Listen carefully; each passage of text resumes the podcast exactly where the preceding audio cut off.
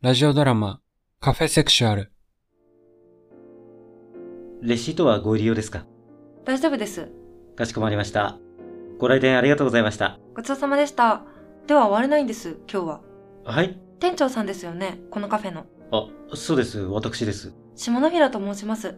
少し込み入った話があるんですが、今大丈夫ですかどうされましたでしょうかちゃんとお客さん少ない時間帯選んだので、他の方だけで店は回せると思います。あ、そのお話というのは、レジではできません。向こうの席で話せますかあー、えっと、私も営業中の身ですので、あまり長い時間は、すぐ済みます。書類もありますから。書類とにかく、いいですかうわかりました。あ、小松さん、ちょっと手塞がっちゃうけど、何かあったらよね。ごめんね。すいません。では。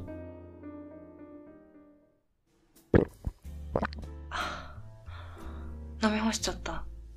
やっぱここの水はキンキンですね。素晴らしいと思います。あ、ありがとうございます。それで、お話というのは、長い間、考えました。はい長い間考えた末の行動であり発言である、ということを前提として共有させてください。はい。このお店は、カフェ、シャソバージュ、茶中通り店で、正式名間違いありませんね。えー、はい。間違いありません。では店長さん、あなたには代理として答えていただきます。代理えー、うん。カフェ、シャソバージュ、茶中通り店さん。私はあなたのことを深く慕っております。長時間座り続けると増していくお尻の痛みのごとく、日に日に私の気持ちは膨れ上がっています。初めて出会ったのは4年前。私はそのあ、日、ちょっとごめんなさい。何ですかあ、いや、その、今一体どういう状態なのかわからなくてですね。店長さんは代理です。それもそうなんですが、何をお読みになってるんですか告白の手紙です。告白はい。えー、手紙の頭は店名でしたよね。はい。で、私は代理なんですよね。はい。ということは、えー、つまり、つまり、私はこの店とお付き合いしたいということです。驚かれるのも無理ありません。手紙を読んでおくので、その間に慣れてください。私はその日、茶中に越してきました。初めての一人暮らし、初めての街。正直言ってあ私は、のー、はい。また止めてしまって申し訳ないんですが、えっと、その、真剣にですよね。あ、いや、疑ってるとかではなく、あの、私もその、初めてのものですから、先ほど申し上げた前提の通りです。ですよね。そうなんですね。あ、あれですか。擬人化とかそういう、擬人化ものとかを人に見立てるっていう、人に見立てる。見立ててないですかなんで素晴らしいこの店を人に見立てる必要があるんですかじゃあ、えー、お店というか、建物としてそのまま好意をお持ちでという。そういうことです。なるほど。店が喋ってくれないので、私がいくら気持ちを伝えたところで一方的なままなんです。だから店長さんに間に入ってもらおうと思って。手紙はもうさっきしたためてた時に多分店に見られたと思うので割愛します。じゃあ店長さん、答えを聞かせてください。え私、下平茜とパートナーになってください。お願いします。店長さんは代理ですよ。あ、えー、っと、えー、っと、何が、というか、あどこが好きなんですかそう、理由、理由が聞きたいです。それは、カフェ、シャスバージュ、茶中通り店が言ってるんですかえ違うんですか店長さんはこの店と会話できる唯一の方だと信じてたんですが。あ、話せますよ。今話してます。それで、こいつが聞いてきて、こいつあ、すいません、この子が、この子この、店この店が。はい。この店が聞きたいって。もう、手紙で見たんじゃないのえー、今はどっちと話してますか店に話したいと思ってますけど、私は喋れないので、代理の店長さんを通して喋ってます。ということは店ですね。えー、店は、店はちゃんと声でも聞きたいって。そっちは一言も喋ってくれないのにえー、それはごめんなさい。でもにわかには信じがたいから慎重になってる。ダブルチェックは重要だですって。あ、小松さん、今日はもう任しちゃっていいかな。ごめんね。慎重って。私、もう本籍地移したんだよ。えほら、戸籍謄本です。東京都吉ヶ谷区茶中2丁目16番。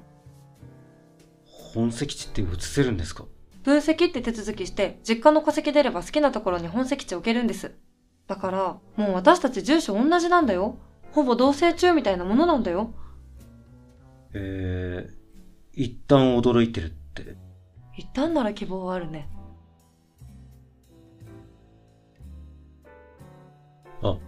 あの、それで、経緯というか理由の方は、えー、そうですね。私も4年前にこの店に来始めた頃は何も思ってなかったんです。普通に本読んだり、心の中を整理するために文章を書いたり、そんな場所にしようと思って通い出して。まだ店長さんもいなかったですよね。そうですね。私は2年ほど前からなので。私もちょうどその頃、というかコロナになったあたりで変わってきて、最初の4月に緊急事態宣言が出た時、覚えてますかはい。あの頃はお店もガラ空きで、まさに。私あの時試しに行ってみたら、何十席もあるこの店に私一人だけだったんです。それで今まで人でいっぱいの状態しか見たことなかったから、初めてすっからかんの店を目の当たりにして、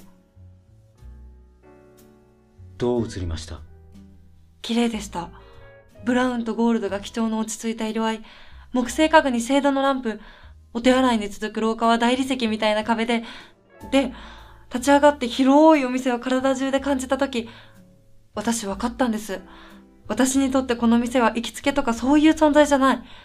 私はここが好きで、それはみんなが人に感じたりするような感情で、もう切っても切り離せない深い結びつきを抱いてたんだって。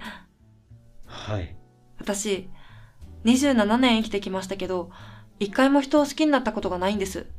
それに、愛情とか友情とか、そういう情がつく気持ちも持ったことがなかったんです。知り合いにも親にも。だからずっと、私には感情がないんだって思ってたんです。そんなこと、別に良かったんです、それで。そういう人間なんだって納得してたから。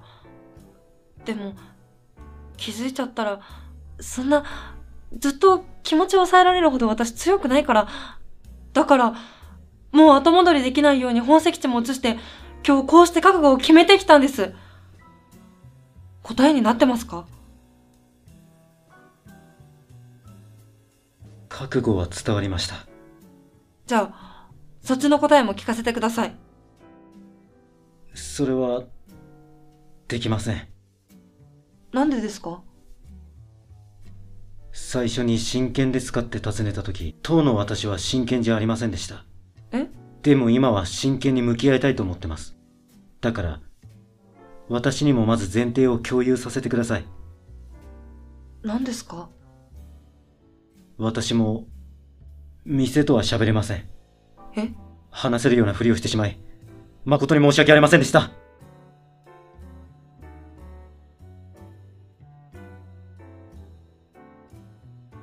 私が水を飲み干しててよかったですね。え残ってたら、顔にかけてましたから。あ、すいません。私だって、100%信じてたわけじゃないですよ。でも、店長さんならもしかして、店とコミュニケーション取れるんじゃないかって、そう考えてお話ししたんです。それなのに不利って。ねえ、店長さん。じゃあ私はどうすればいいんですかこの溢れる気持ちをどうやって伝えればいいんですか非常ながら、片思いし続けるしかないと思います。あ、いった。あ、ぐーって食いしばっちゃった今。すみません。うわ下平さんは嫌なこと散らすタイプですかそれとも一気の方が楽ですかぁ。なんですかそれ。まあ、一気かな。この店、再来月末で閉店します。えコロナになってから会社が別のコーヒーチェーンと合併して店舗整理を進めてたんです。シャソバージュ系列は昨年から都内で店を畳んできて、そしてここ茶中も、ついに順番が巡ってきました。正式な発表は来月ですが、下野平さんには今お伝えしておこうと。そんな。こ、この人でなしうん私も、一茶中通り店のファンとして、非常に残念に思ってます。じゃあ、潰れるってことですかはい。居抜きではないので、下野平さんが好きな景観もなくなってしまいます。次に何ができるんですかもう決まってるんですかキックボクシングジムと聞いてます。ジム暗闇の中、激しい音楽をかけて運動するのがコンセプトみたいです。シェードのランプは消えます。色合いはネオンに。店が、なくなる。はい。私の本籍地、ネオンなジムになるんですかそれは、手痛い先走りでしたね。店長さんはこれからどうなるんですか私は本社の人事部勤務で希望を出しましたが、しばらくは店舗統合や新規オープンが続くので、また別の店舗で勤務することになると思います。そっか。はい。決めた。私、今世は捧げます。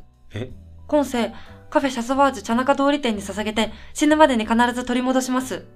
どういうことですかだから、そのジムが潰れるの待って、っていうか潰れる前から不動産屋に網を張って、次のテナントは私が出してします。それでどうするんですか決まってるじゃないですか。またこの店を開くんですよ。いや、シャソバージュ系列はもう新規店舗は作らないんですって。系列とか関係ないです。この店を開くんです。今私たちの目に映ってるこの景観と空気と匂い、その店を開くんです。それは、つまり再現するってことですかはい。店を開くような資金はお持ちで。生活保護を受けてるので貯蓄はありません。なんでゼックしてるんですかいや、また手痛い先走りが起こりそうで怖いなって。協力していただけますね。何にですかすべてにです。なんでですか私の話をまともに聞いてくれたのは店長さんが初めてだからです。代理ですよ。え話聞いたのも代理です。えつまりほら、実はやっぱりこの店が聞いてくれてたってことなんじゃないですか丸く収めようとしなくていいです。一緒にこの店を取り戻しましょう。店長さん、お名前はあ、小松さん、そのオーダー僕が変わるよ。店長さん、オッケー、奥のテーブルね。店長さん、すみません、店がちょっと混み始めちゃったので。あの、ありがとうございました。あ、いえ。こちらこそ、ご愛顧いただき、ありがとうございました。まだ閉店するまで2ヶ月以上あります。いっぱい思い出作りましょう。そうですね。また復活するまでのつなぎに。あの、一つだけ忠告いいですかはい。絶対に次のテナントさんにだけは迷惑かけないでくださいね。下野平さん、今なんか捕まっちゃいそうなオーラ出てるので。